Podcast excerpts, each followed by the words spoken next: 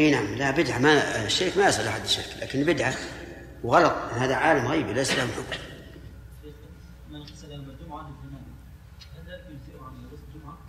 نعم. إذا اغتسل عن الجنابة أجزى عن الجمعة. وإن اغتسل عن الجمعة لم يجزى عن الجماعة عن الجنابة. ها؟ كيف؟ إيش؟ الظاهر إنه يكفي.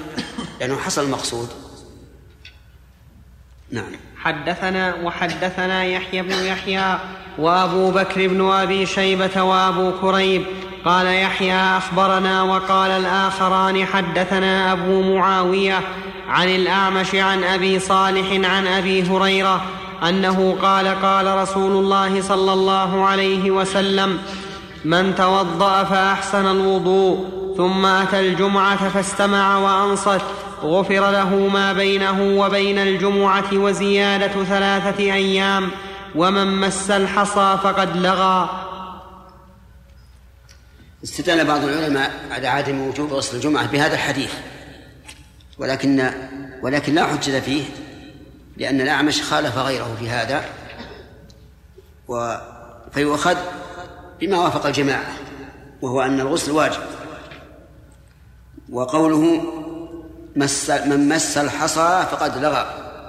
المراد مسه على سبيل العبث بأن جعل يعبث والإمام يخطب بالحصى.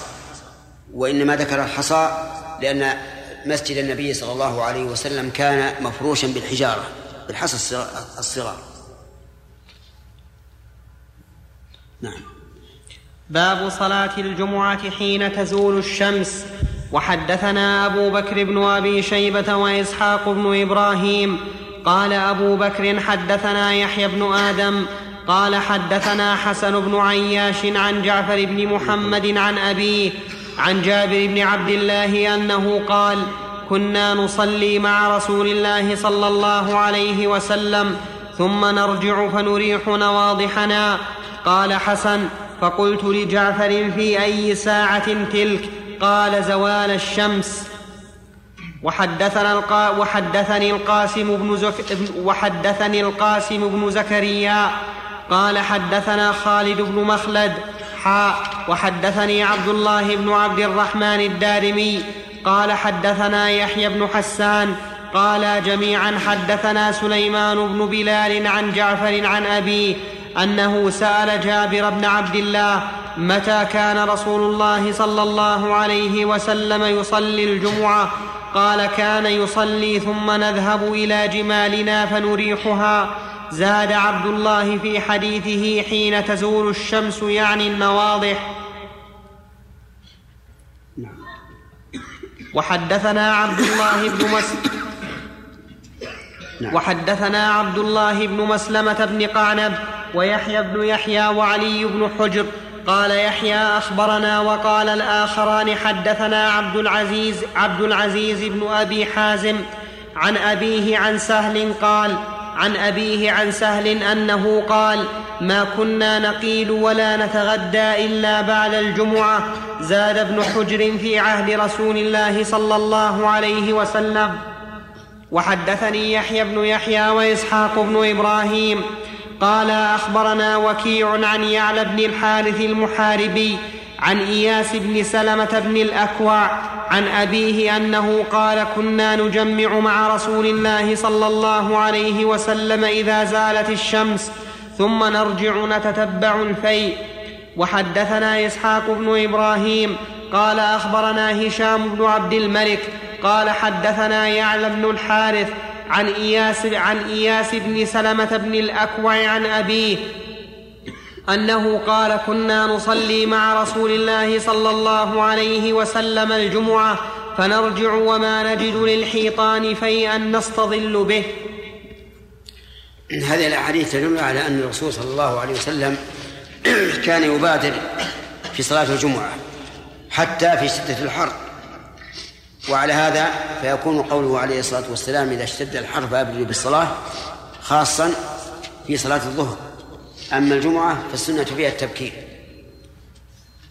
وقوله فيها في بعض الألفاظ حديث جابر نريحها حين تزول الشمس ثم نذهب إلى جمالنا فنريحها. زاد عبد الله حين تزول الشمس يعني النواظر فهل قوله حين تزول الشمس متعلق بقوله نريحها؟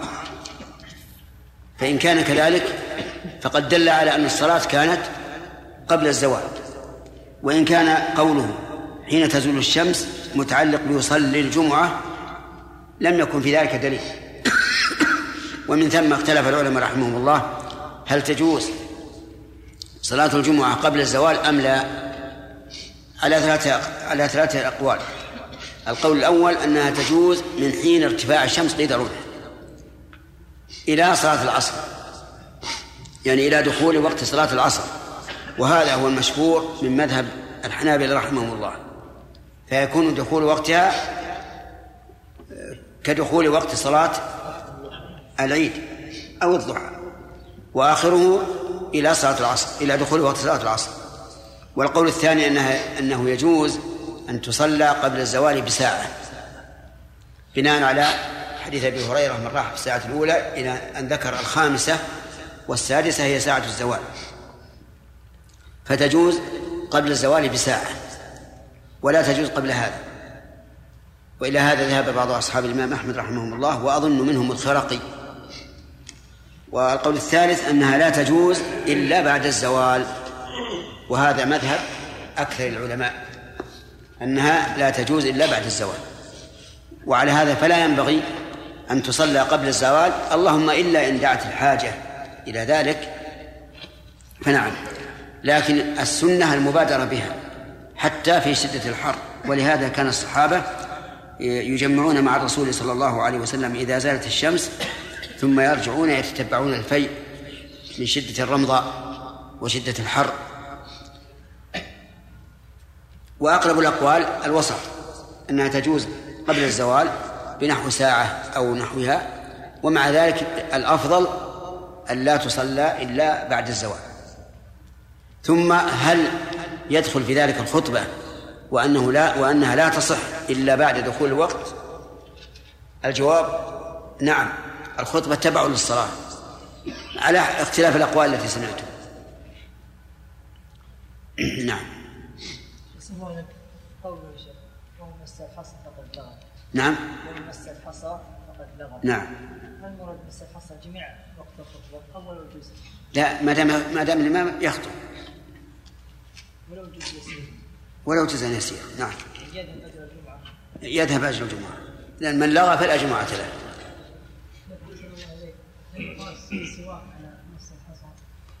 السواك عبثا نعم. وقاس على مس الحصى لما فيه من تلهي الإنسان به. أما إذا كان لطرد النعاس فلا بأس به. هذا من الخير. نعم لو صلى شخص الجمعة يعني بعد ارتفاع الشمس قيل هل يقال له يعيد صلاته؟ إن كان يأخذ بقول مشهور عند الحنابلة فلا تلزمه الإعادة لأنه صلى في الوقت. نعم. ثلاثة أسئلة. باب ذكر الخطبتين قبل الصلاة وما فيهما من الجلسة. وحدثنا عبيد الله بن عمر القواريري وأبو كامل الجحدري جميعا عن خالد. قال أبو كامل حدثنا خالد بن الحارث قال حدثنا عبيد الله عن نافع عن ابن عمر أنه قال كان رسول الله صلى الله عليه وسلم يخطب يوم الجمعة قائما ثم يجلس ثم يقوم قال كما تفعلون اليوم. وحدثنا يحيى بن يحيى وحسن وحسن بن الربيع وأبو بكر بن أبي شيبة قال يحيى أخبرنا وقال الآخران حدثنا أبو الأحوص. عن سماك عن جابر بن سمرة أنه قال كانت للنبي صلى الله عليه وسلم خطبتان يجلس بينهما. يقرأ القرآن ويذكر الناس. وحدثنا يحيى بن يحيى قال أخبرنا أبو خيثمة عن سماك قال أنبأني جابر بن سمرة أن رسول الله صلى الله عليه وسلم كان يخطب قائما. ثم يجلس ثم يقوم فيخطب قائما فمن نبأك أنه كان يخطب جالسا فقد كذب فقد كذب فقد كذب فقد كذب فقد والله صليت معه أكثر من ألفي صلاة. في هذا دليل على مشروعية الخطبتين قبل الصلاة. وهل هما شرط لصحة الصلاة أو ليست بشرط؟ المشهور عند العلماء أنها شرط. وقال بعض أهل العلم إنها ليست بشرط وإنما هي من كمال الصلاة. والأظهر أنها شرط وأنها لا تصح صلاة الجمعة إلا بهما لمواظبة النبي صلى الله عليه وعلى آله وسلم. وقوله يقرأ القرآن ويذكر الناس. هل المراد يذكر الناس به؟ لقوله تعالى فذكر بالقرآن من يخاف وعيد. ولأنه صلى الله عليه وسلم كان يقرأ قاف في خطبة الجمعة أو أن هذا تذكير زائد على ما في القرآن يحتمل هذا وهذا ولكن إذا قلنا إنه تذكير بالقرآن فهل يكتفى فهل يكتفى بذلك في وقتنا أو لا؟ الظاهر لا لأنه في عهد النبي عليه الصلاة والسلام يتلى عليهم القرآن غضا رطبا يؤثر في قلوبهم ولأنهم يعرفون اللغة تماما أما نحن أما نحن فلا. عهدنا بعيد من عهد النبوة والقلوب قاسية إلا من شاء الله. ثم أكثر الناس لا يفهمون القرآن بمجرد التلاوة فلا بد من تفسير. يعني لو اقتصر الإنسان على قراءة القرآن في الخطبة فلا بد من من التفسير لتتحرك القلوب.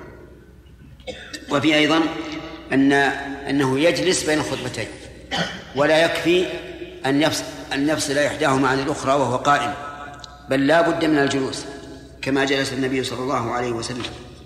وفي هذا الحديث أيضا دليل على شدة الإنكار لمن خالف السنة لقوله فمن أنبأك أنه كان يخطب جالسا فقد كذب لأنه كان في عهد خلفاء بني أمية في كان بعضهم يخطب جالسا.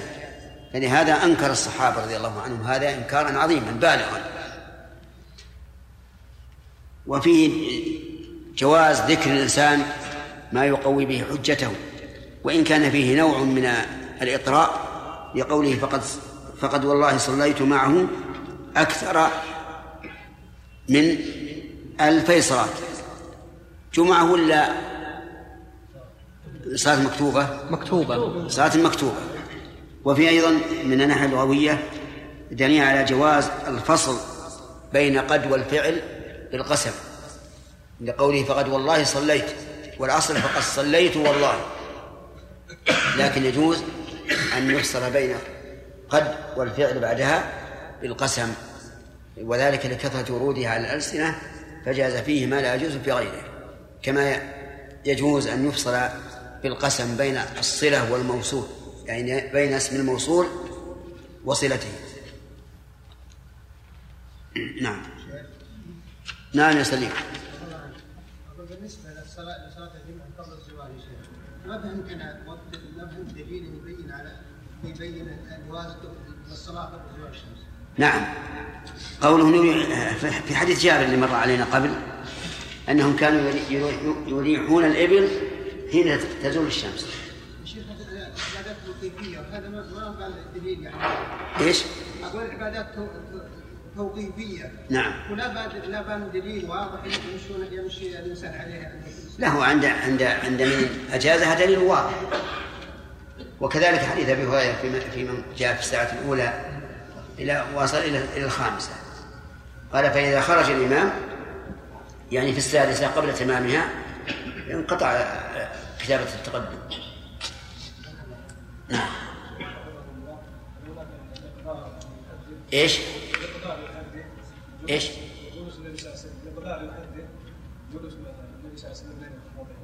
مقدار يحدث؟ يحدد. الوقت آه.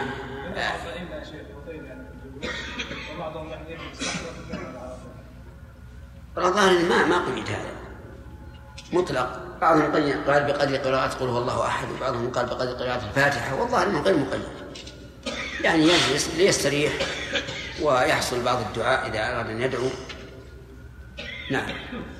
هذا القيام هذا القيام للخطبة شرط لصحة الخطبة لا ليس شرطا للصحة لكنه هو السنة. نعم. باب في قوله تعالى وإذا رأوا تجارة أو لهوا انفضوا إليها وتركوك قائما. حدثنا عثمان بن أبي شيبة وإسحاق بن إبراهيم كلاهما عن جرير قال عثمان حدثنا جرير عن حسين بن عبد الرحمن عن سالم بن أبي الجعد عن جابر بن عبد الله أن النبي صلى الله عليه وسلم كان يخطب قائما يوم الجمعة فجاءت عير من الشام فانفتل الناس إليها حتى لم يبق إلا اثنا حتى لم يبق إلا اثنا عشر رجلا. فأنزلت هذه الآية التي في الجمعة وإذا رأوا تجارة أو لهوا انفضوا إليها وتركوك قائما. وحدثناه أبو بكر بن أبي شيبة قال حدثنا عبد الله بن إدريس عن حسين بهذا الإسناد قال ورسول الله صلى الله عليه وسلم يخطب ولم يقل قائما. وحدثنا رفاعة بن الهيثم ابن الهيثم الواسطي قال حدثنا خالد يعني الطحاز عن حسين عن سالم وأبي سفيان عن جابر بن عبد الله أنه قال كنا مع النبي صلى الله عليه وسلم يوم الجمعة فقدمت سويقة قال فقدمت سويقة قال فخرج الناس إليها فلم يبقى إلا اثنا عشر رجلا أنا فيهم قال فأنزل الله عز وجل قال فأنزل الله وإذا رأوا تجارة أو لهوا انفضوا إليها وتركوك قائما إلى آخر الآية. وحدثنا إسماعيل بن سالم قال أخبرنا هشيم قال أخبرنا حسين عن أبي سفيان وسالم بن أبي الجعد عن جابر بن عبد الله أنه قال بين النبي صلى الله عليه وسلم قائم يوم الجمعة إذ قدمت, إذ قدمت عير إلى المدينة فابتدرها أصحاب رسول الله صلى الله عليه وسلم حتى لم يبق معه إلا اثنا عشر رجلا فيهم أبو بكر وعمر. قال ونزلت هذه الآية وإذا رأوا تجارة أو لهوا انفضوا إليها. وحدثنا محمد بن المثنى وابن بشار. قال حدثنا محمد بن جعفر قال حدثنا شعبة عن منصور عن عمرو بن مرة عن أبي عبيدة عن كعب بن عجرة أنه قال عن كعب بن عجرة قال دخل المسجد وعبد الرحمن بن أم الحكم يخطب قاعدا. فقال انظروا إلى هذا الخبيث يخطب قاعدا. وقال الله تعالى وإذا رأوا تجارة أو لهوا انفضوا إليها وتركوك قائما. هذه الآية هذه الأحاديث فيها بيان سبب نزول الآية وإذا رأوا تجارة أو لهوا انفضوا إليها. وهذه الآية بعد أمره تعالى بالسعي إلى الجمعة عند سماع النداء. يا أيها الذين آمنوا إذا نودي إلى الصلاة من يوم الجمعة فاسعوا إلى ذكر الله وذروا البيع. وكان الصحابة رضي الله عنهم في شدة من من الطعام ومحتاجون إلى إلى الميرة فأقبلت عين من الشام وكان من عادتهم أنهم إذا أقبلوا على المدينة ضربوا الدفوف ليسمع أهل المدينة فيخرجوا ويشتروا منهم. فصادف أن جاءت والنبي صلى الله عليه وسلم يخطب يوم الجمعة. فخرجوا. لكنهم خرجوا لا للهو وإنما ليش؟ للتجارة. ولهذا قال انفضوا إليها ولم يقل إليهما. وتركوك قائما. ففي هذا الحديث هذه هذه الأحاديث مع الآية فوائد عظيمة. منها إنكار الإنكار الشديد على هؤلاء الذين انفضوا عن رسول الله صلى الله عليه وعلى آله وسلم من أجل حطام الدنيا. لأن الله أنزل فيهم قرآنا يتلى إلى يوم القيامة. وفي أيضا بيان أن ما في الآخرة خير مما في الدنيا. لقوله تعالى قل ما عند الله خير من اللهو ومن التجارة. وفي هذا معنى وفي معنى هذا قوله تعالى بل تؤثرون الحياة الدنيا والآخرة خير وأبقى. وفي هذا الحديث أيضا دليل على مشروعية الخطبة قائما لقوله تعالى وتركوك قائما. وفيه أن النبي صلى الله عليه وسلم لا ينكر إلا حيث أمر بالإنكار. ولهذا لم ينكر عليهم. سكت. وترك أمرهم إلى الله عز وجل. متأخر يعني. ليش؟ ليش متأخر؟ وفي أيضا آه أن الجمعة تنعقد باثني عشر رجلا. لأنها لأنه لم يبقى معه إلا اثنا عشر رجلا. والظاهر أنه لم يرجع أحد ممن ممن انفضوا وهذا أحد القول أحد الأقوال في المسألة. فمن العلماء من قال إنها تنعقد أي الجمعة باثني عشر رجلا واستدل بهذا الحديث. ومنهم من قال تنعقد بأربعين رجلا واستدل بحديث أول جمعة جمعت في المدينة وكانوا أربعين رجلا في بني في حرة بني بياضة. وقال بعضهم تنعقد بثلاثة. لحديث ما من قوم في قرية ما من ثلاثة في قرية أو ما من ثلاثة نفر في قرية لا تقام فيهم الجمعة إلا استحوذ عليهم الشيطان أو قال الجماعة. ومنهم من قال تنعقد باثنين كسائر الجماعات. فإن الجماعة تنعقد باثنين كما هو معروف. وأقرب الأقوال في هذا أنها تنعقد بثلاثة. هو الجواب عن إقامة الجمعة في حارة بني بياضة وكانوا أربعين أن هذا وقع اتفاقا يعني مصادفة وكذلك يقال في هذا في حديث جابر أنه بقي 12 رجلا على وجه الاتفاق والمصادفة ولا ندري لو لو لم يبقى لو لم يبقى إلا خمسة رجال أو إلا عشرون رجلا ومثل هذا لا يكون دليلا على الحكم.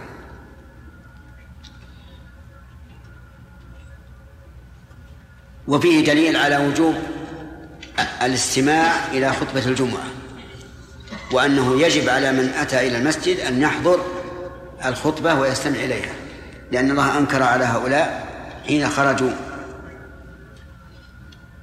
نعم. أحسن الله إليك. قول كعب بن عجرة عليه انظروا إلى هذا الكبير يخطب قاعدا.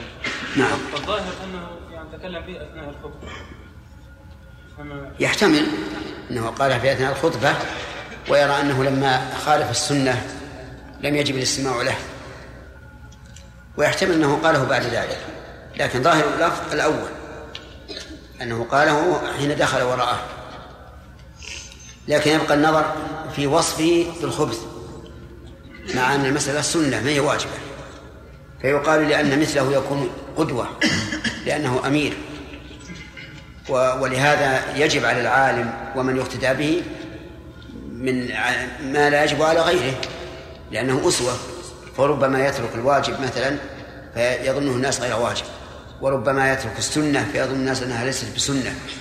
فلهذا كان الإنكار على القدوة أشد من الإنكار على عامة الناس. نعم. ذكرنا شيخ أن أقرب الأقوال أن الجمعة تناقض بثلاث نعم وما هو الدليل؟ هل الحديث الذي ذكرتم الآن هو الدليل؟ هو الدليل وأيضا الدليل يا أيها الذين آمنوا إذا نودي للصلاة من يوم الجمعة فاسعوا إلى ذكر الله فإن يا أيها الذين آمنوا تصدق بالواحد والمنادي واحد والخطيب الذي نودي بين يديه كم؟ واحد فيكون خطيب ومنادي ومنادى نعم إيش؟ إيش؟ ينعقد صلاة الجمعة بثلاثة أفراد رجال نعم يشترط أن يكون رجال أم نساء؟ لا رجال لأن النساء لسن من من ذوي الجماعة لكن يبقى النظر هل يمكن أن توجد قرية ليس فيها إلا ثلاثة؟ نعم يمكن إلا ثلاثة مصلين يمكن أن يكونوا ثلاثة مستوطنين لأن غير المستوطن لا حكم له. يعني مثلا قد تكون هذه القرية قرية صناعية فيها ثلاثة مستوطنون والباقي كلهم رجال أعمال يذهبون عنها. فيقال هنا الثلاثة هم الذين تجب عليهم الجمعة والآخرون تجب عليهم بالتبعية. نعم. ثلاثة. باب التغليظ في ترك الجمعة.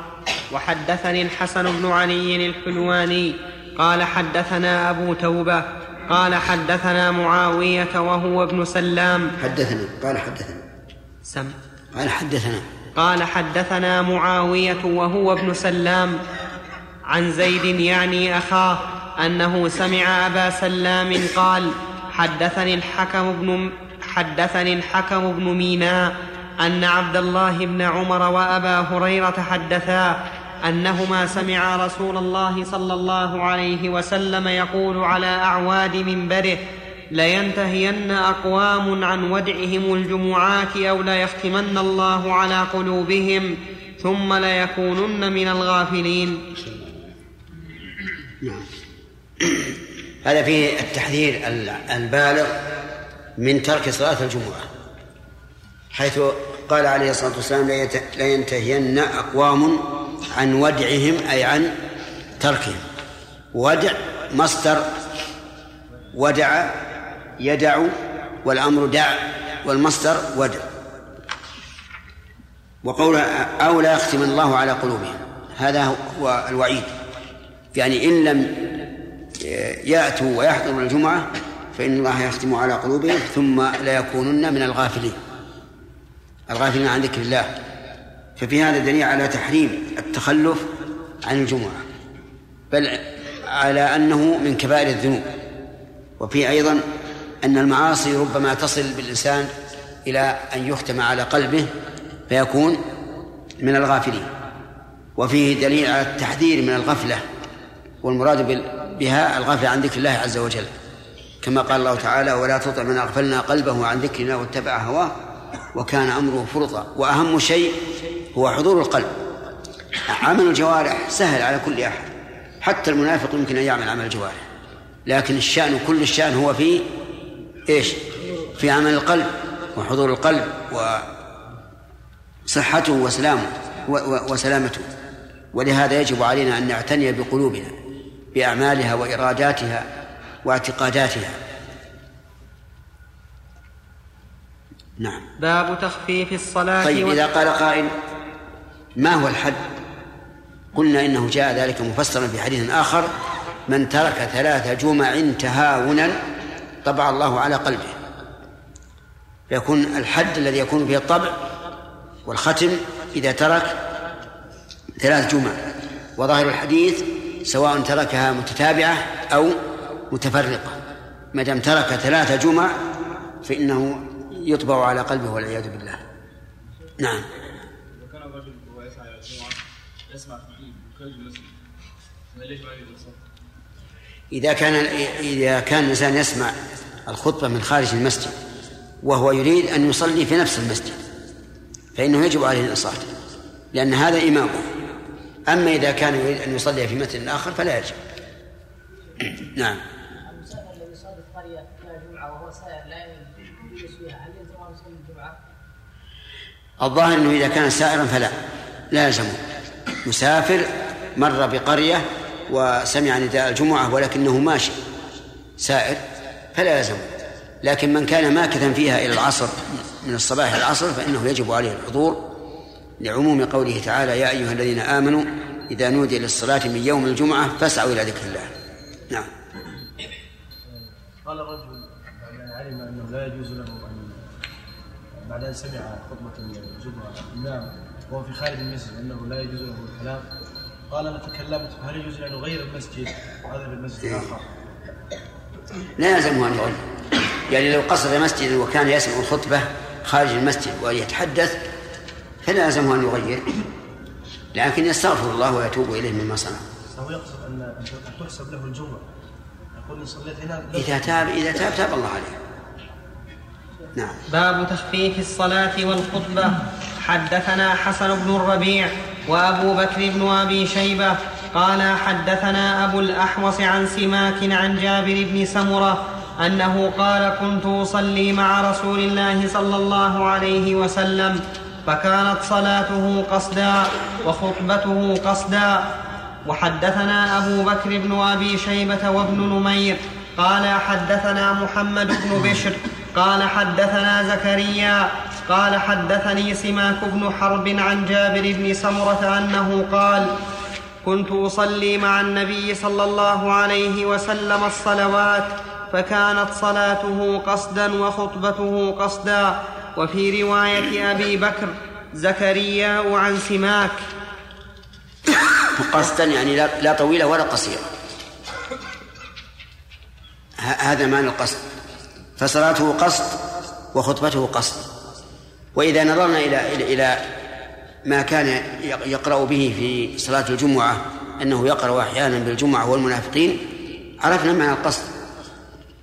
وأنه ليس كما يظن بعض الناس أن يقرأ من قصار المفصل وكذلك في الخطبة إذا علمنا أنه يخطب أحيانا بسورة قاف علمنا معنى القصد. وأنه ليس أن يقرأ سطرين أو أو ثلاثة ثم ينزل. لا بد من خطبة تتحرك بها القلوب وتحصل بها الفائدة. ثم إن الأحوال تختلف. قد قد تقتضي الحال أن يطيل في الخطبة. وكذلك الأزمة الأوقات قد تقتضي أن يطيل في الخطبة. إنما ينبغي للإنسان أن يخطب خطبة بحيث يقول الناس ليته استمر. ولا يقول هذا أطال وملل ومللنا والإنسان يعرف من نفسه آه، قبول الناس لخطبته وكلامه وعدم قبول ذلك. وحدثني محمد بن المثنى قال حدثنا عبد الوهاب بن عبد المجيد عن جعفر بن محمد عن أبيه عن جابر بن عبد الله أنه قال كان رسول الله صلى الله عليه وسلم إذا خطب احمرت عيناه وعلى صوته واشتد غضبه حتى كأنه حتى كأنه منذر جيش يقول صبحكم ومساكم ويقول بعثت أنا والساعة كهاتين ويقرر بين أصبعه بين أصبعيه السبابة والوسطى ويقول أما بعد فإن خير الحديث كتاب الله وخير الهدي هدي محمد وشر الأمور محدثاتها وكل, بد وكل بدعة ضلالة. ثم يقول أنا أولى بكل مؤمن من نفسه من ترك مالا فلأهله ومن ترك دينا أو ضياعا فإلي وعلي. هذا من صيغ خطبته عليه الصلاة والسلام وكيفيتها. يقول إذا خطب احمرت عيناه. يعني من شدة الغضب. لأن الإنسان إذا غضب تحمر تحمر عيناه. ولا سيما إذا وجد سبب لذلك كما لو كان يتحدث عن أو كما لو كان يخطب عن ورطة وقع بها الناس مخالف للشرع فلا بد أن يكون لقوله تأثير. وقوله وعلى صوته يعني ارتفع. ومن المعلوم أن هذا إنما يكون في خطب المواعظ التي يراد بها الزجر. واشتد غضبه على من؟ اشتد غضبه على الناس مما حصل منهم من المخالفة. حتى كأنه منذر جيش يقول صبحكم ومساكم. يعني كأنه آه، منذر ينذر بجيش عظيم. يقول صبحكم ومساكم وقد جرت العادة أن الصارخ الذي ينذر بالجيش ينفعل ويرفع الصوت عاليا حتى ينذر الناس بذلك. ويقول بعثت أنا والساعة كهاتين ويقم بين أصبعيه السبابة والوسطى كهاتين يعني إيش؟ قرينين. لأنه صلى الله عليه وسلم آخر الأنبياء. وقد خطب الناس يوما فقال إنه لم يبق في الدنيا إلا كما بقي من يومكم هذا وكانت الشمس على أطراف آه، على أطراف رؤوس النخل مما يدل على قرب القيامة. ومع ذلك مضى الآن آه، كم؟ أكثر من خمسة عشر. قرنا على هجرته ولم تقم. وهذا يد ولم تقم الساعة ولا ندري المستقبل. وهذا يدل على أن زمن الدنيا كان طويلا جدا. ويقول ويقول أما بعد فإن خير الحديث كتاب الله. أما بعد هذه كلمة تقال في الخطب عند الدخول في الموضوع. وليست كما أطلقها بعضهم عند الانتقال من أسلوب إلى آخر بل إنها يؤتى بها للدخول في الموضوع موضوع الخطب. أما بعد فإن خير الحديث كتاب الله. خير الحديث.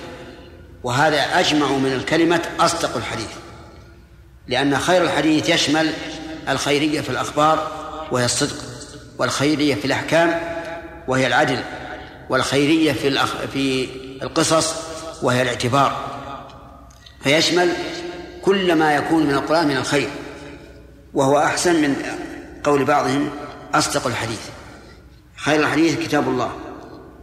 وهنا يقول كتاب الله أضيف إليه لأنه سبحانه وتعالى تكلم به حقيقة فهو جل وعلا المتكلم بالقرآن. بهذا اللسان العربي تلقاه عنه من؟ من تلقاه؟ جبريل. ثم نزل به على قلب النبي صلى الله عليه وعلى آله وسلم وخير الهدي يعني الطريق والسنة هدي محمد صلى الله عليه وسلم. هدي محمد ليس في الحديث ذكر صلى الله عليه وسلم ولا بأس. ليس بلازم أن يذكر تذكر الصلاة عليه.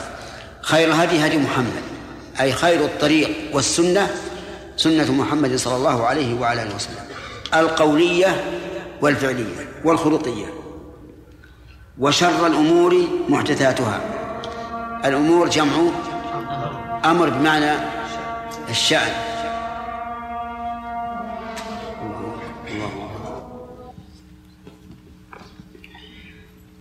بسم الله الرحمن الرحيم الحمد لله رب العالمين.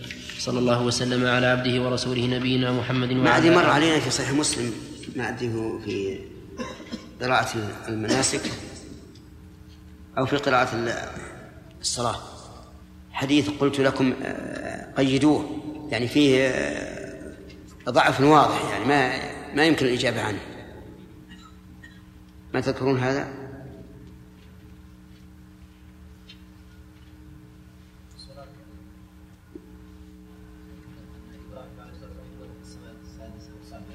إيه. في المعراج. إيه. ها؟ إيه بس إذا يكون في الصلاة. في الصلاة. حضرونا إن شاء الله. نعم. وفي البخاري أجل هات حتى البخاري والأخ. عبيد الله يجيب في مسلم نعم. بسم الله والحمد لله وصلى الله وسلم على عبده ورسوله نبينا محمد وعلى آله وصحبه أجمعين. قال الإمام مسلم رحمه الله تعالى في كتابه الصحيح في كتاب الجمعة في باب تخفيف الصلاة والخطبة وحدثنا عبد بن حميد قال حدثنا خالد بن مخلد قال حدثني سليمان بن بلال قال حدثني جعفر بن محمد عن أبيه أنه قال سمعت جابر بن عبد الله يقول كانت خطبة النبي صلى الله عليه وسلم يوم يوم الجمعة يحمد الله ويثني عليه ويقول ويقول على إثر ذلك وقد علا صوته ثم ساق الحديث بمثله. نعم. عندنا ثم يقول. كان خطبة النبي يوم الجمعة يحمد الله ويثني عليه ثم يقول على إثر ذلك. نعم. عندك ويقول؟ نعم ثم يقول. ثم يقول. طيب. ثم يقول, ثم يقول على إثر ذلك وقد علا صوته ثم ساق الحديث بمثله. وحدثنا أبو بكر بن أبي شيبة قال حدثنا وكيع عن سفيان عن جعفر عن أبيه عن جابر أنه قال كان رسول الله صلى الله عليه وسلم يخطب الناس يحمد الله ويثني عليه بما هو أهله ثم يقول من يهد الله من يهدي الله فلا مضل له من يهده الله فلا مضل له ومن يضلل فلا هادي له. وخير الحديث كتاب الله. ثم ساق الحديث بمثل حديث الثقفي. وحدثنا إسحاق بن إبراهيم ومحمد بن المثنى كلاهما عن عبد الأعلى. قال ابن المثنى حدثني عبد الأعلى وهو أبو همام. قال حدثنا داود, داود عن عمرو بن سعيد عن سعيد بن جبير عن ابن عباس أن ضمادا قدم مكة وكان من أزد شنوءة وكان يرقي من وكان يرقي من هذه الريح فسم فسمع سفهاء فسمع سفهاء من أهل مكة يقولون إن محمدا مجنون. فقال فقال لو أن فقال لو أني رأيت هذا الرجل لعل الله لعل الله يشفي لعل الله يشفيه على يدي. قال فلقيه فقال يا محمد إني أرقي من هذه الريح وإن الله يشفي على يد وإن الله يشفي على يد من شاء. فهل لك فهل لك؟ فقال رسول الله صلى الله عليه وسلم إن الحمد لله نحمده ونستعينه. من يهده الله فلا مضل له ومن يضلل فلا هادي له وأشهد أن لا إله إلا الله وحده لا شريك له وأن محمدا عبده ورسوله. أما بعد قال فقال أعد علي كلماتك هؤلاء. فأعادهن عليه رسول الله صلى الله عليه وسلم ثلاث مرات.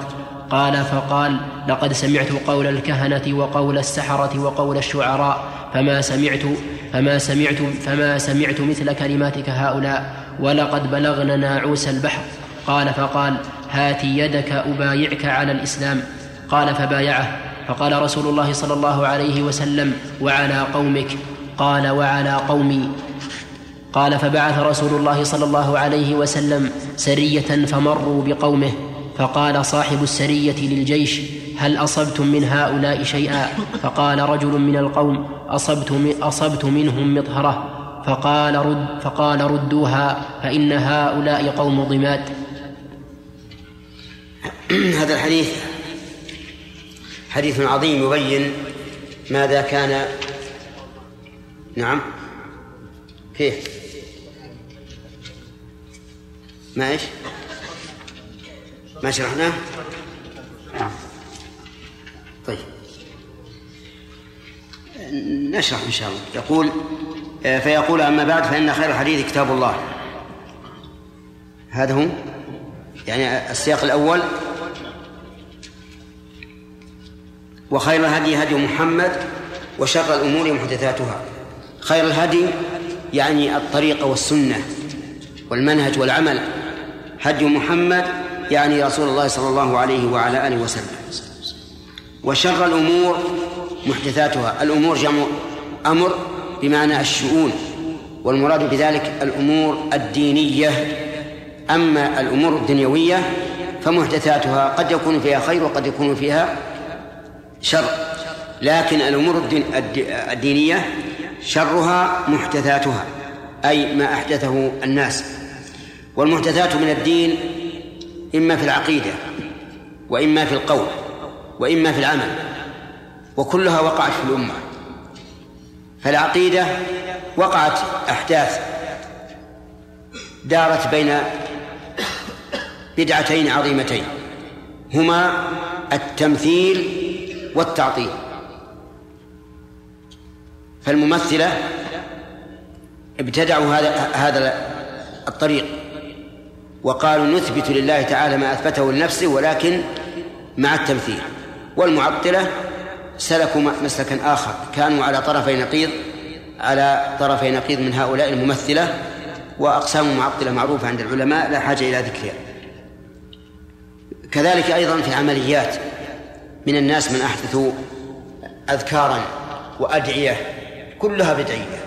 ومنهم من لم يحدث الأذكار ولا الأدعية لكنه وضعها في غير موضعها فجعل لها مناسبات غير شرعية.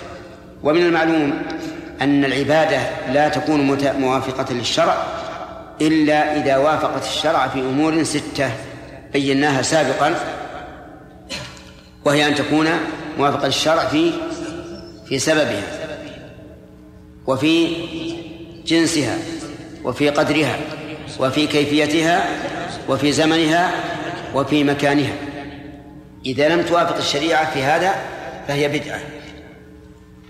ولهذا لو أراد الإنسان أن يحدث الصلاة على النبي صلى الله عليه وسلم كلما نظر في السماء قال اللهم صل على محمد. لكان هذا بدعة ينهى عنه مع أن الصلاة على النبي صلى الله عليه وسلم في أصلها غير بدعة بل هي من أفضل من أفضل العبادات. وكذلك لو لو كان كلما رأى شيئا آه، قال لا إله إلا الله. كل ما رأى شيئا فهذا أيضا من البدع. لكن لو كان يقولها إذا إذا رأى الشيء ذكر الله عز وجل فإن هذا يكون من باب التفكر في خلق السماوات والأرض ولا بأس أن يذكر الله عند ذلك. أما الأفعال فكذلك أيضا يوجد أناس أحدثوا في دين الله ما ليس منه من الأفعال. كالحركات في الصلاة مثلا وكيفية وضع اليد في حال القيام أو الركوع أو السجود على خلاف ما جاءت به السنة. المهم أن مراد الرسول صلى الله عليه وسلم بقول الشرع الأمور أي إيش؟ الأمور الدينية. ولهذا نفسر البدعة بأنها التعبد لله تعالى بما لم يشرعه عقيدة وقولا وفعلا. نعم. وكل بدعة و... نعم. شر الأمور كلمة شر. هي اسم تفضيل. لكنها إيش؟ حذفت منها الهمزة تخفيفا لكثرة الاستعمال ومثلها خير. قال وكل بدعة ضلالة كل بدعة ضلالة. لننظر في هذا الكلام ممن صدر من النبي صلى الله عليه وسلم. أعلم الخلق بما يقول وأنصح الخلق فيما يرشد إليه وأعلم الخلق بشريعة الله. فهو يدري ما يقول ويدري عن الشريعة وهو أنصح الخلق وأصدق الخلق. يقول كل بدعة ضلالة لا خير فيها. وذلك لأنها تخالف شريعة النبي عليه الصلاة والسلام. هذا واحد. وماذا بعد الحق؟ إيش؟ إلا الضلال. ثانيا أنها تتضمن القدح في الشريعة. حيث إن هذه البدعة المضافة تعني أن الشريعة قبل ذلك كانت ناقصة. ثالثا أنها تنافي قول الله عز وجل اليوم أكملت لكم دينكم. لأن إحداث هذه البدعة وجعلها من الدين تنافي قوله اليوم أكملت لكم دينكم. لأن المه... لأن ما كان كاملا لا يحتاج إلى إكمال. واضح؟ الرابع أنها تفتح على الأمة الإسلامية باب الأهواء لأن كل إنسان يستحسن بذوقه أو فكره شيئا يتعبد به لله سوف يقوم به. وحينئذ تحصل الفوضى بين الأمة الإسلامية ولا تتفق على دين واحد.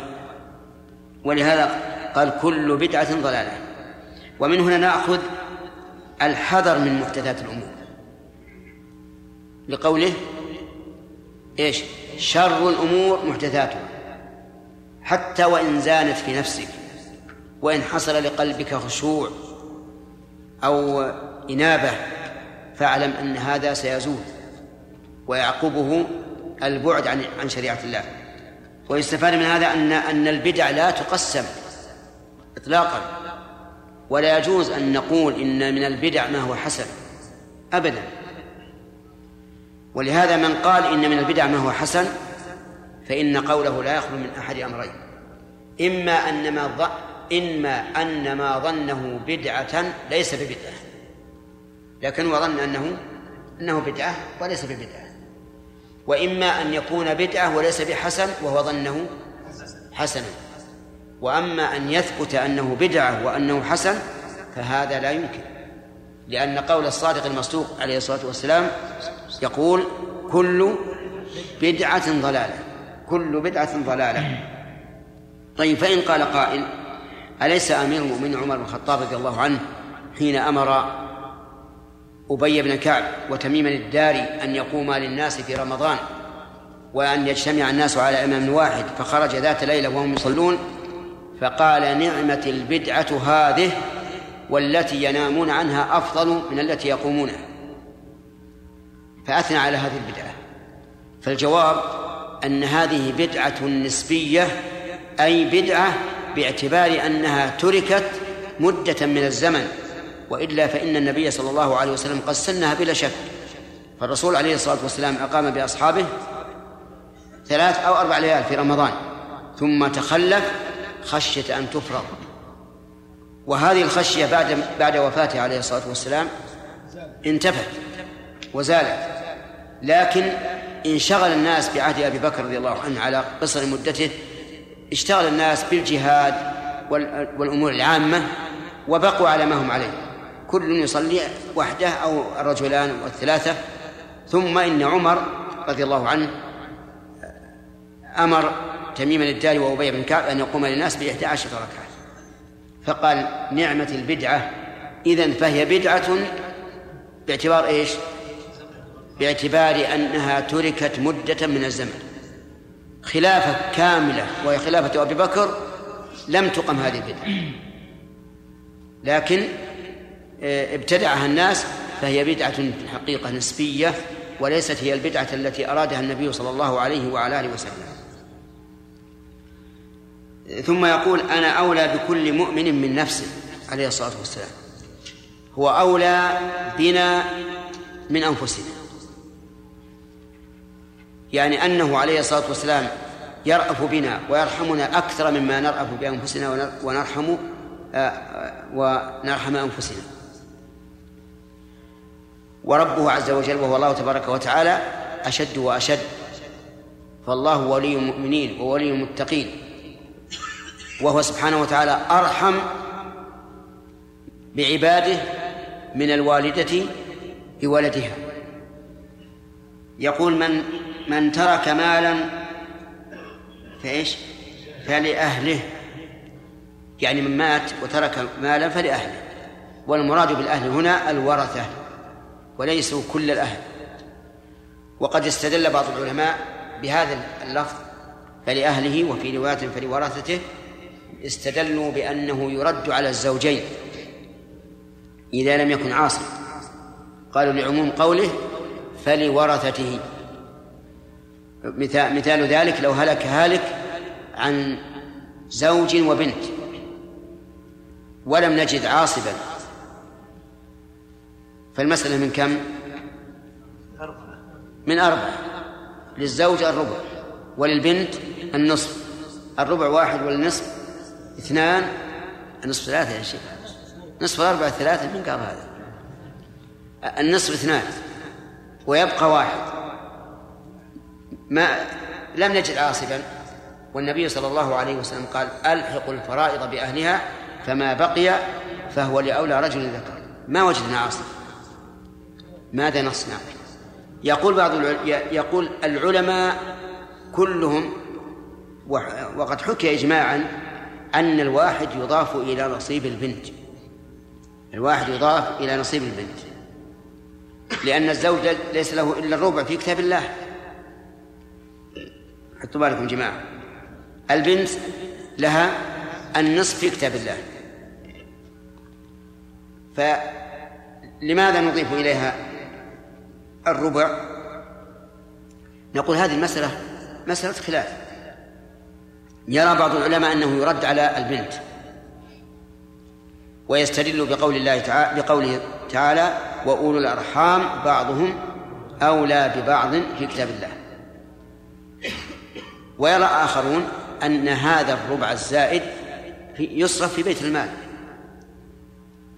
لأن النبي صلى الله عليه وسلم قال ألحقوا الفرائض بأهلها فما بقي فلأولى رجل ذكر وقد ألحقنا الفرائض بأهلها وقلنا للزوج الربع وللبنت النصف ولم نجد للزائد وارثا فيرد إلى بيت المال. لأننا لو زدنا البنت لأعطيناها أكثر مما فرض الله لها. المهم أن أكثر العلماء وحكي إجماعا أنه لا يرد على الزوج ولا على الزوجة إلا أن يكون من العصبة. وطبعا الزوجة لا يمكن أن تكون من العصبة إلا إلا عن طريق العتق إذا كانت معتقة. لأنه ليس في النساء عاصبة في النفس إلا المعتقة. طيب. ولكن نقول ليس ليست الدلالة واضحة من هذا الحديث أنه يرد على الزوجين لأن قوله لورثته وصف لا يعلم انطباقه على أي واحد إلا عن طريق القرآن والسنة والقرآن والسنة لا يدلان على الرد على الزوج أو الزوجة. والقول الراجح في هذه المسألة وهذه جاءت عرضا أنه لا يرد على الزوجين إنما يرد على من معهما من ذوي الفروض إذا لم يوجد العاصر يقول ومن ترك دينا أو ضياعا فإلي وعلي. اللهم صل وسلم عليه. من ترك دينا بمعنى مات وعليه دين فهو إلي إلي وعلي. الظاهر والله أعلم أن في هذا لفا ونشرا غير مرتب لأن قوله دينا يناسبه قوله علي. ضياعا وهم الأولاد الصغار الذين يضيعون إذا لم يكن لهم ولي يعود إلى. نعم. يناسبه قوله إلي. ويجوز أن يكون هذا وهذا. يعني بمعنى أن يكون الدين إليه وعليه يعني يوجه إليه وعليه التزاما وكذلك الضياع. في هذا الحديث من الفوائد آه، أولا ذكرنا يا أخواني ذكرنا الفوائد. وهو أن الإنسان ينبغي أن يخطب على وجه الانفعال ليكون أبلغ في التأثير. ما تذكرون هذا؟ طيب. ناخذ الفوائد اللي من من من مما شرحه اليوم. في هذا الحديث بقية بقية الفوائد. أن خير الهدي هدي محمد عليه الصلاة والسلام. وأن جميع المناهج والطرق التعبدية والمعاملات التي تخرج عن هديه فهي دونه. لأن خير الهدي هدي محمد عبادة وسلوكا ومعاملة هدي محمد صلى الله عليه وسلم. ومن فوائد الحديث أن الهدي يختلف ويتفاضل. أليس كذلك؟ نعم الهدي يختلف ويتفاضل. فالسنن الآن والمناهج والقوانين الكفرية نجد أنها تتفاضل. بعضها أقرب إلى الإسلام من بعض. لكن خيرها هدي محمد صلى الله عليه وسلم. ومن فوائد الحديث أيضا أن الأمور تختلف في الشر تؤخذ طه. من أين؟ خطأ. الله إنك سرحت. نعم. اللي جنبك. من قوله شر الأمور لأن شر بمعنى أشر. اذا الأمور تتفاوت بالشر كما تتفاوت بالخير. وهل ينسحب هذا على ما يقوم في قلب الإنسان من الإيمان؟ الجواب نعم. ولهذا كان مذهب أهل السنة والجماعة أن الإيمان يتفاضل. يتفاضل باعتبارين الاعتبار الأول العمل يتفاضل في العمل. فمن يصوم ثلاثة أيام آه، أزيد إيمانا ممن لم يصم إلا يومين ويزيد كذلك في اليقين. وهذا يختلف فيه الناس اختلافا عظيما. والإنسان نفسه يرى أنه يختلف ما بين حين وآخر. ولهذا قال إبراهيم عليه الصلاة والسلام رب أرني كيف تحيي الموتى؟ قال أولم تؤمن؟ قال بلى ولكن ليطمئن قلبي فليس الخبر كالمعاينة. وإبراهيم عليه الصلاة والسلام لم يشك حتى قال النبي عليه الصلاة والسلام نحن أولى بالشك من إبراهيم. يعني لو كان إبراهيم شاكا فنحن أولى بالشك منه لكنه لم يشك. إنما أراد أن يشاهد بعينه والمشاهدة بالعين ليست كالخبر مهما كان المخبر في الصدق. إذن الخيرية والشرية تنسحب حتى إلى الإيمان. فالإيمان يزيد وينقص على ما ذهب إليه أهل السنة والجماعة. وبعضهم قال نقول إنه يزيد ولا نقول إنه ينقص. وهذا فيه نظر. لكن حجة هذا أنه يقول القرآن فيه آيات متعددة تدل على الزيادة لكن ليس فيه آية تدل على النقص. فيه الحديث ما رأيت من ناقصات عقل ودين. ما رأيت من ناقصات عقل ودين لكن هذا يقول إن الدين يشمل القول والعمل ولهذا قال النبي عليه الصلاة والسلام أليس إذا حاضت لم تصلي ولم ولم ولم تصم؟ ولا شك أن الإنسان الذي يصوم يومين وليس كالذي يصوم ثلاثة هذا أمر لا أحد ينكره. لكن الكلام على الإيمان في القلب هل يزيد أو ينقص؟ الصحيح أنه يزيد وينقص ويختلف. ومن فوائد الحديث أن جميع البدع ضلالة ليس فيها خير إطلاقا. وإن راقت للإنسان وإن انشرح بها صدره وإن طابت بها نفسه فإنه لا خير فيها. ومن فوائد هذا الحديث بيان رأفة النبي صلى الله عليه وسلم بالأمة وأنه أولى بكل مؤمن من نفسه. وبناء على ذلك يجب أن نكافئ هذا فنجعله أولى من أنفسنا ونحبه أكثر من محبة أنفسنا لأنه عليه الصلاة والسلام جعل نفسه أولى بكل مؤمن من نفسه. ومن فوائد هذا الحديث أن المال مال الإنسان ينتقل إلى الورثة انتقالا قهريا. ملكهم إياه الرب عز وجل والنبي صلى الله عليه وسلم. من أين يؤخذ؟ من ترك مالا فلورثته. هذا التمليك من الرسول عليه الصلاة والسلام وهو كقوله تعالى يوصيكم الله في أولادكم للذكر مثل حظ الأنثيين طيب لو قال الوارث أنا لا أريد أنا لا أريد فإن كان استنكافا عن الشريعة فهو على خطر ربما يكون كافرا بذلك. وإن قال أنا لا أريده لأني في غنى عنه فهذا لا لا يعني لا يلزم بذلك. أنا أقول هكذا؟ لا يلزم؟ أو نقول يلزم؟ نقول يلزم بذلك. لأن الوارث يملك مال الموروث ملكا قهريا.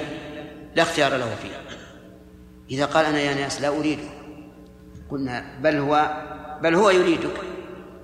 نعم.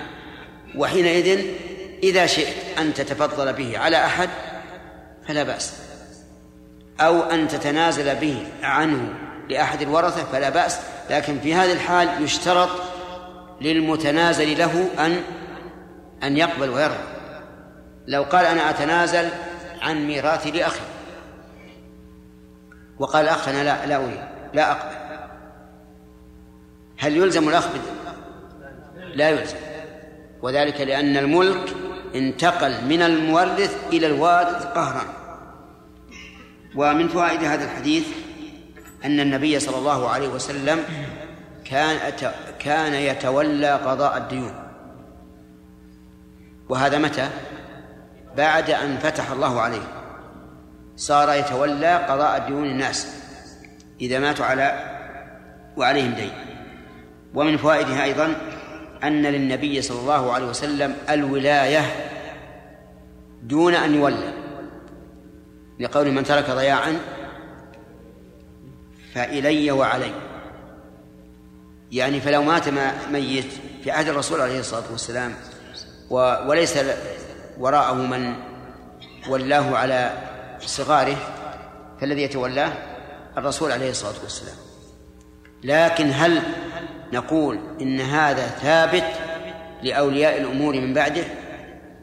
الجواب نعم. ولهذا لو مات إنسان وليس له أقارب ولم يوصي لأحد يتولى صغاره وجب على ولي الأمر أو من ينيبه من القضاة أن يتولوا هؤلاء الصغار. طيب نرجع الآن إلى حديث. نعم. حديث ابن عباس. الضماد قدم مكة وكان من أزل شنوءة وكان يلقى من هذه الريح. الريح يعني الجنوب أي المس. يعني كان عنده قراءة يقرأ بها على المريض المصاب بالنفس فيبرأ بإذن الله عز وجل. وكان يلقى من هذه الريح فسمع سفهاء سفهاء من أهل مكة يقولون إن محمدا مجنون.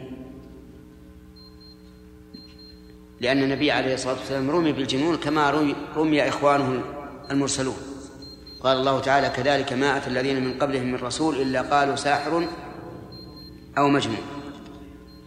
آه، فقال لو أني رأيت هذا الرجل لعل الله يشفيه على يدي. الرجل صدق أن محمدا مجنون ولهذا تمنى أن أنه يرى محمد صلى الله عليه وسلم لعل الله يشفيه على يده نعم. قال فلقي. فقال يا محمد إني أرقي من هذه الريح. وإن الله تعالى يشفي على يد من شاء. وهذا يدل على أن الرجل مؤمن. مؤمن. يرقى ولكنه لا لا يسند الشفاء إلى إلى رقيته ولكن إلى الله عز وجل. فهل لك يعني فهل لك حاجة أن أرقيك؟ لعل الله يشفيك بناء على إيش؟ على, على أنه مجنون. فقال رسول الله صلى الله عليه وسلم إن الحمد لله نحمده ونستعينه. من يهده الله فلا مضل له ومن يضلل فلا هادي له وأشهد أن لا إله إلا الله وحده لا شريك له وأن محمدا عبده ورسوله. وما أحسن أن تقرأ هذه الخطبة على من اصيبوا بمس أو من يقرؤون على على أهل المس. إن الحمد لله نحمده ونستعينه. سبق الكلام في شرحها. من يهده الله فلا مضل له ومن يضلل فلا هادي له وأشهد أن لا إله إلا الله وحده لا شريك له وأشهد وان محمدا عبده ورسوله. أما بعد قال فقال أعد علي كلماتك. من القائل؟ ضماد اعجبته هذه الكلمات. أعد علي كلماتك.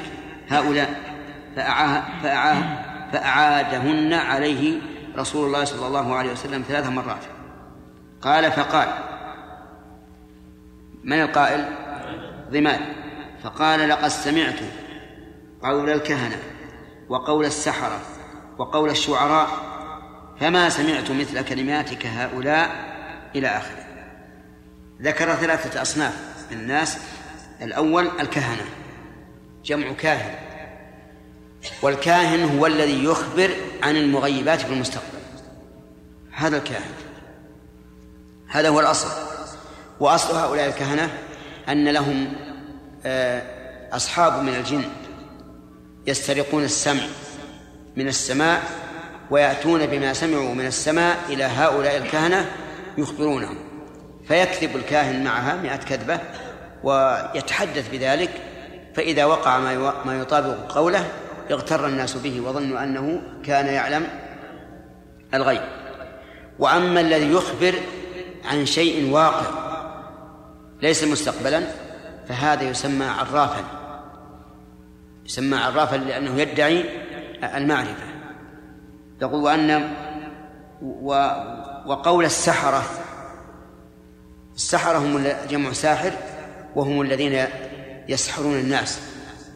والسحر عبارة عن عقد ورقى ونفث يستعملها الساحر ولكن هذه العقد والرقى والنفث تسخر له الجن حتى يقوم الجني بأداء المسحور إما في فكره وإما في بدنه وإما في نفسه حسب ما يحصل من من الساحر والثالث الشعراء.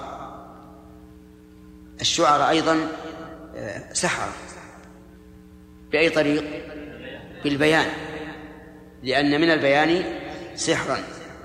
يقول فما رأيت فما سمعت مثل كلماتك هؤلاء. ولقد بلغنا ناعوس البحر.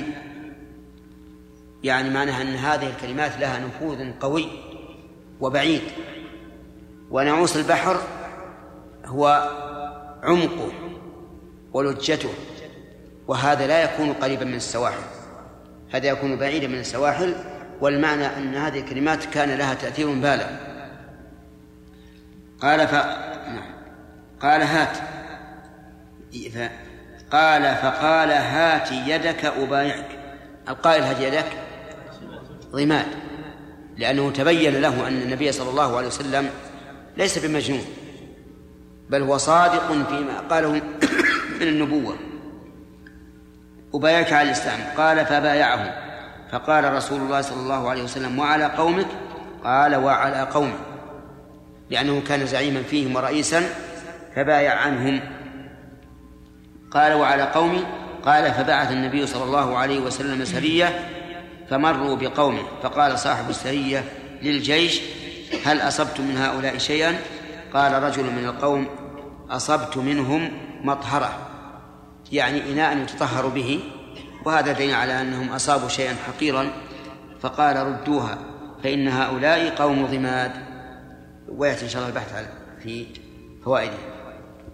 نعم. لا يمكن أن يكون قوله هات يدك وبيك عن الإسلام ان يكون من قول النبي صلى الله عليه وسلم. لا؟ الظاهر لأن السياق الضمائر كلها تعود على ضماد لأن الرسول صلى الله عليه وسلم قد طلب يعني من غيره أن يبايعه على الإسلام. كان ربما لكن لكن هذا يكون كون الضمائر مجراها واحد أوفق نعم.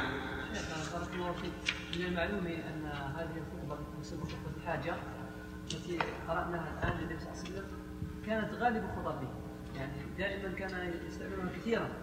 لماذا لا نستعملها نحن كذلك في كلامنا وخطبنا وخاصة بعد ما علمنا كذلك فائدتها مثل هذه الفائدة العظيمة في إدخال الإيمان الظاهر الظاهر والله أعلم أن الرسول ما يستعملها في كل شيء. أكثر ليس ليس في كل شيء لكنها في الأمور الهامة يستعملها. ولا ظاهر النصوص قام فحمد الله وأثنى عليه تدل على أنه حمد وثناء ليس بهذا القول. بسم الله الرحمن الرحيم. الحمد لله رب العالمين وصلى الله وسلم وبارك على عبده ورسوله نبينا محمد وعلى آله وأصحابه أجمعين. أما بعد فقد قال الإمام مسلم رحمه الله تعالى في صحيحه في كتاب الجمعة وحدثنا عبد بن حميد قال حدثنا خالد بن مخلد قال حدثني سليمان بن بلال قال حدثني جعفر بن محمد عن أبيه قال سمعت جاب أنه قال نعم. خذها واللي بعد؟ حدثني سراج نعم. حدثني سريج بن يونس قال حدثنا عبد الرحمن بن عبد الملك ابن أبجر عن أبيه عن واصل بن حيان أنه قال قال أبو وائل خطبنا عمار فأوجز وأبلغ. فلما نزق فلما نزل قلنا يا أبا اليقظان لقد أبلغت وأوجزت فلو كنت تنفست. فقال إني سمعت رسول الله صلى الله عليه وسلم يقول إن طول صلاة الرجل وقصر خطبته مئنة من فقهه فأطيلوا الصلاة واقصروا الخطبة وإن من البيان سحرا. بسم الله الرحمن الرحيم. هذا الحديث يدل على أن الأفضل للخطيب أن يأتي بالكلام الموجز البليغ المؤثر والتطويل المكرر لا فائدة منه وإنما يحدث الملل والضجر حتى يقوم الناس إلى الصلاة وهم في في ملل وكسل. وأن من الفقه أن يقصر الإنسان الخطبة لكن تكون وجيزة بليغة ويطيل الصلاة. وأمر النبي صلى الله عليه وسلم بذلك ينزل على سنته عليه الصلاة والسلام. ومن المعلوم أنه في صلاة الجمعة يقرأ إما الجمعة والمنافقين وإما سبح والغاشية. فلو أن أحد من الناس قرأ في الجمعة بسبح بالجمعة والمنافقين لم يكن هذا تطويلا. وإن كان عند بعض الناس يعد تطويلا لكنه في الواقع ليس بتطويل. وقوله عليه الصلاة والسلام وإن من البيان سحرا إشارة إلى أنه ينبغي أن يكون الخطيب ذا بيان وفصاحة حتى يج- يجذب الناس. والبيان قد يكون بتركيب الجمل بعضها إلى بعض وقد يكون في صفة الأداء وانفعال النفس عند الخطبة والتوجيه لأنه ربما يخطب رجلا في موضوع واحد وفي جمل واحدة لكن يؤثر أحدهما ما لا يؤثر الآخر ما لا يؤثر الآخر بناء على صفة الأداء. وهذه مسألة ينبغي التنبه لها. ثم إنه أيضا لا يكون صفة الأداء واحدا في كل موضوع من موضوعات الخطب. إذا كانت الخطبة يراد بها بيان أحكام شرعية ولنقل أحكام الصيام آه، في في استقبال رمضان. هل هذا كرجل يريد أن يحذر الناس عن أمر واقع هم واقعون فيه من المحرمات؟ الجواب؟ لا. لا. لكل مقام مقال.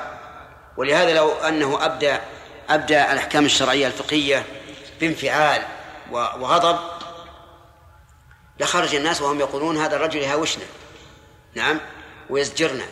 لكن لو جاء في موعظة لكان هذا له له مناسبة. إذا فالبيان الذي فيه السحر هو مراعاة الحال في موضوع الخطبة وفي أحوال المخاطبين أيضا. فإن قال قائل أليس النبي صلى الله عليه وسلم يخطب الناس أحيانا بسورة قاف؟ قلنا بلى. مع أنه كان في الغالب يرتل القراءة. فنقول هذا ليس بتطويل. وسورة قاف ما فيها تكرار. والذي الذي ينهى منه عنه ويخشى منه أن يكرر يعني يطول ويكرر. إلا ما اقتضت الحاجة. المهم على كل حال أن الإنسان يراعي أحوال الناس والبيان. نعم. وقولهم وقولهم لو تنفست لو فلو كنت تنفست يعني أطلت بعض الشيء. نعم. حدثنا عبيد الله.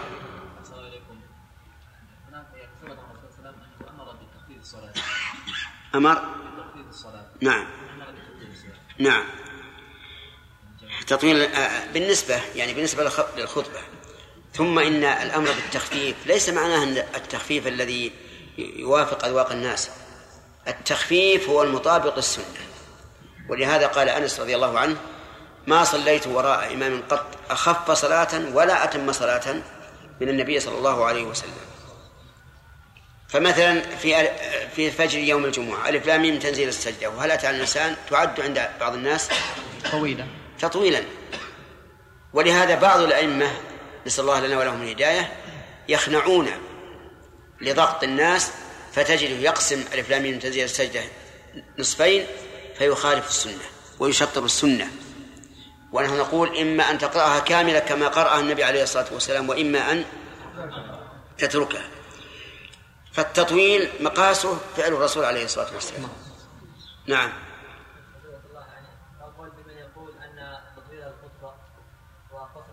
البدع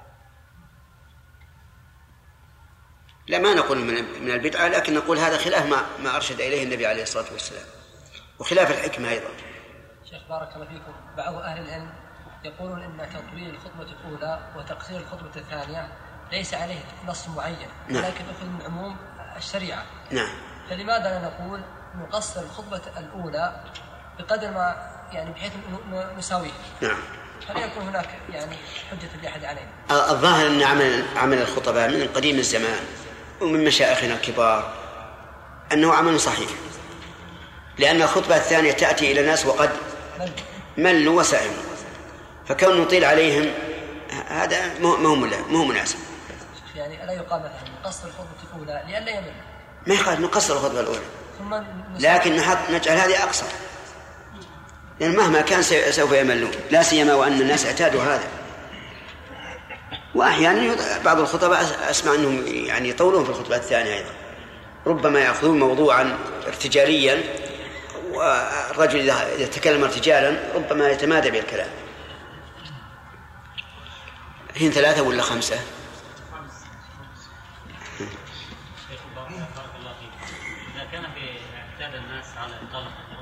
على إيش؟ حتى إن المصلين هم الذين يطلبون من الامام ان يطيل بهم لأنه لم يوجد موعظة إلا خطبه الجمعة. المسائل وهذا قد يقال إن قول الرسول مئنة من فقهه إنه يدل على أنه إذا كان الحكمة تقتضي الإطالة كما لو طلبوا هم أن يطيل قد يقال هذا لا بأس بالإطالة. لكن في ظني أن الناس إذا خرجوا من خطبة أو موعظة وهم يقولون ليته أطال أحسن من كونهم يقولون هذا أتعبنا وأطال علينا. وهذا افقى لهم. نعم. يحيى؟ ارفع صوتك. بعض الأئمة يعظ الناس بعد الصلاة فهل الصلاة من ولا جائز؟ لا هذه غلط. يعني الكلام في بعد صلاة الجمعة غلط لأنه يؤدي إلى أن تكون الخطب كم؟ ثلاثا لا سيما إذا اعتيدت ولأنه إن أتى بموضوع هو موضوع الخطبتين فهذا تكرار لا فائدة منه. وربما يشعر بأن بأن بغمط الإمام وأنه مقصر في الأداء. وإن أتى بموضوع آخر نسي الناس موضوع الخطبة التي هي المشروعة في الواقع.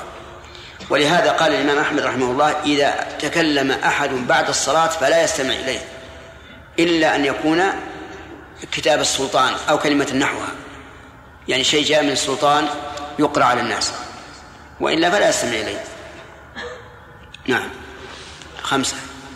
حدث. لا خمسة. حدثنا أبو بكر بن أبي شيبة. ومحمد بن عبد الله بن نمير قال حدثنا وكيع عن سفيان عن عبد العزيز بن رفيع عن تميم بن طرفة عن عدي بن حاتم أن رجلا خطب عند النبي صلى الله عليه وسلم فقال من يطع الله ورسوله فقد رشد. وف وفقد رشد. يصلح فيها وجهان. ومن يعصهما فقد غوى. فقال رسول الله صلى الله عليه وسلم بئس الخطيب أنت. قل ومن يعص الله ورسوله؟ قال ابن نمير فقد غوي. هذا أيضا فيه أنه ينبغي للإنسان الخطيب أن لا يجمل اجمالا يوهم معنى فاسدا فإن هذا الرجل قال من يطع الله ورسوله فقد رشد. كان مقتضى البلاغة أن تقابل الطاعة بمعصية على نسق واحد. فيقال ومن يعصي الله ورسوله كما قال من يطع الله ورسوله فهذا فاته آه، تحسين اللفظ. ولهذا قال بئس خطيب القوم أنت مع أنه يرد عن النبي عليه الصلاة والسلام مثل هذا التركيب. أي آه، جمع ضمير النبي عليه الصلاة والسلام وضمير الله في في ضمير واحد. لكن هذا والله أعلم لأنه لم يأتي بالخطبة على نسق واحد.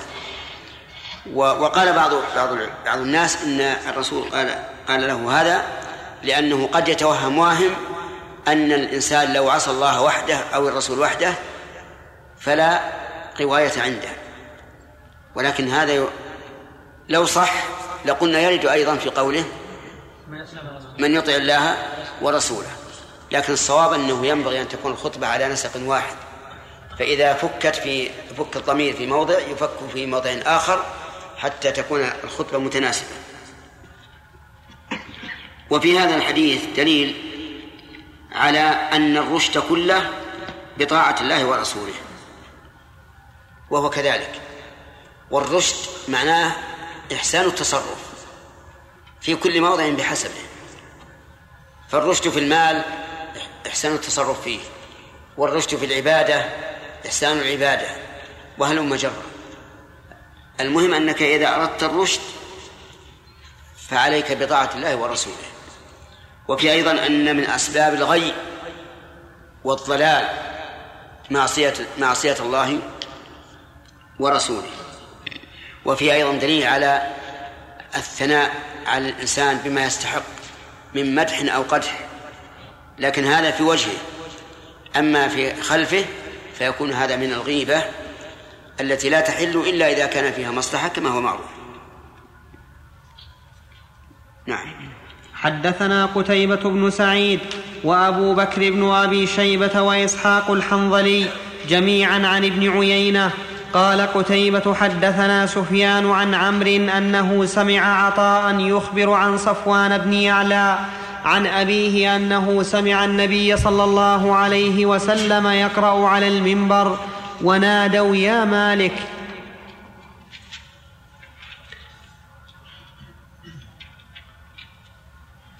كذا عندكم شبه النساء.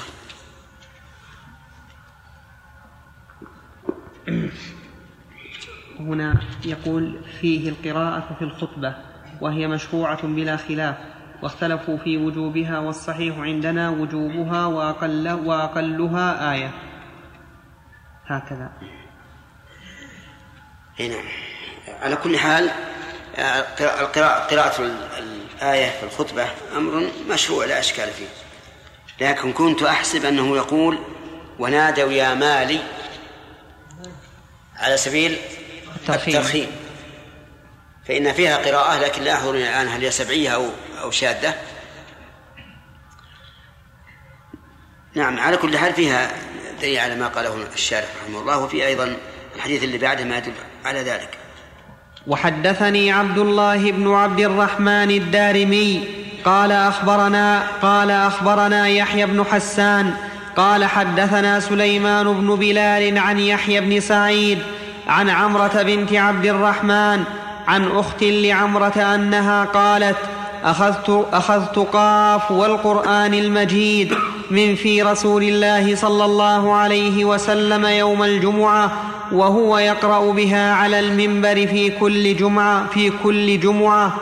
وحدثنيه أبو الطاهر قال أخبرنا ابن وهب عن يحيى قال أخبرنا ابن وهب عن يحيى بن أيوب عن يحيى بن سعيد عن عمرة عن أخت لعمرة بنت عبد الرحمن كانت أكبر منها بمثل حديث سليمان بن بلال. حدثني محمد بن بشار قال حدثنا محمد بن جعفر قال حدثنا شعبة عن خبيب عن عبد الله بن محمد بن معن عن بنت لحارثة بن عن بنت لحارثة بن عن بنت لحارثة بن النعمان أنها قالت ما حفظت قاف إلا من في رسول الله صلى الله عليه وسلم يخطب بها كل جمعة. قالت وكان تنورنا قالت وكان تنورنا وتنور رسول الله صلى الله عليه وسلم واحدا. وحدثنا عمرو الناقد.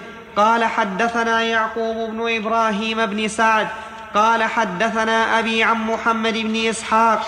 أنه قال حدثني عبد الله بن أبي بكر بن محمد بن عمرو بن حزم الأنصاري عن يحيى بن عبد الله بن عبد الرحمن بن سعد بن زرارة عن أم هشام بنت حارثة بن النعمان أنها قالت لقد كان تنورنا وتنور رسول الله صلى الله عليه وسلم واحدا سنتين أو سنة وبعض سنة وما أخذت قاف والقرآن المجيد إلا عن, إلا عن لسان رسول الله صلى الله عليه وسلم يقرأها كل يوم جمعة على المنبر على المنبر إذا خطب الناس. في هذا دليل على أنه تجوز الخطبة بالقرآن الكريم. وظاهر الحديث أن النبي صلى الله عليه وسلم يخطب بهذه السورة العظيمة كل جمعة وأنه يخطب بجميعه وهذا يدل على أن مثل هذا ليس ليس بتطويل.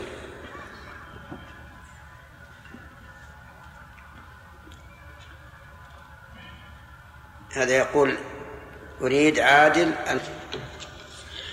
ففي هذا الحديث دليل على أن الخطبة إذا كانت بمثل هذا القدر لا تعد تطويلا. ومن المعلوم أن النبي صلى الله عليه وسلم كان يقرأ على قوم يعرفون معنى هذه الآية. بكلماتها لأنهم عرب والقرآن نزل بلغتهم فلا يحتاجون إلى تفسيرها. أما الآن فلو أراد أحد أن يقرأها في الخطبة وينصرف فإن الناس لن يستفيدوا إلا قليلا. لهذا نقول إذا أراد الإنسان أن يقتدي بالرسول عليه الصلاة والسلام ونعم القدوة هو في هذا فليأخذ هذه السورة أجزاء ويقرأ ما تيسر منها ويفسر للناس حتى يخرجوا من الجمعة وهم مستفيدون. وفي هذه هذا الحديث دليل على أن الإنسان الذي يقرأ قد يأخذ الناس القراءة من فمه. فهل نقول بناء على ذلك ينبغي للإنسان أن يكثر من قراءة بعض السور التي فيها الموعظة حتى يأخذها الناس من لسانه ويستفيدوا من ذلك. ربما نقول بهذا. ربما نقول بذلك. وإن كان بعض الأئمة في عصرنا هذا اختاروا أن الإنسان يقرأ من القرآن كله وبعضهم ربما يقرأ القرآن من أوله إلى آخره. فيقرأ من أول البقرة إلى أن يختم القرآن ثم يعود. وبعضهم لا يفعل هذا لكنه تجده يقرأ هذا اليوم من من وسط القرآن واليوم الثاني من وسط من أوله والثالث من آخره هذه السورة أولها قاف. قاف والقرآن المجيد. حرف هجائي. فهل له معنى في نفسه أو لا؟ لا. الصحيح لا.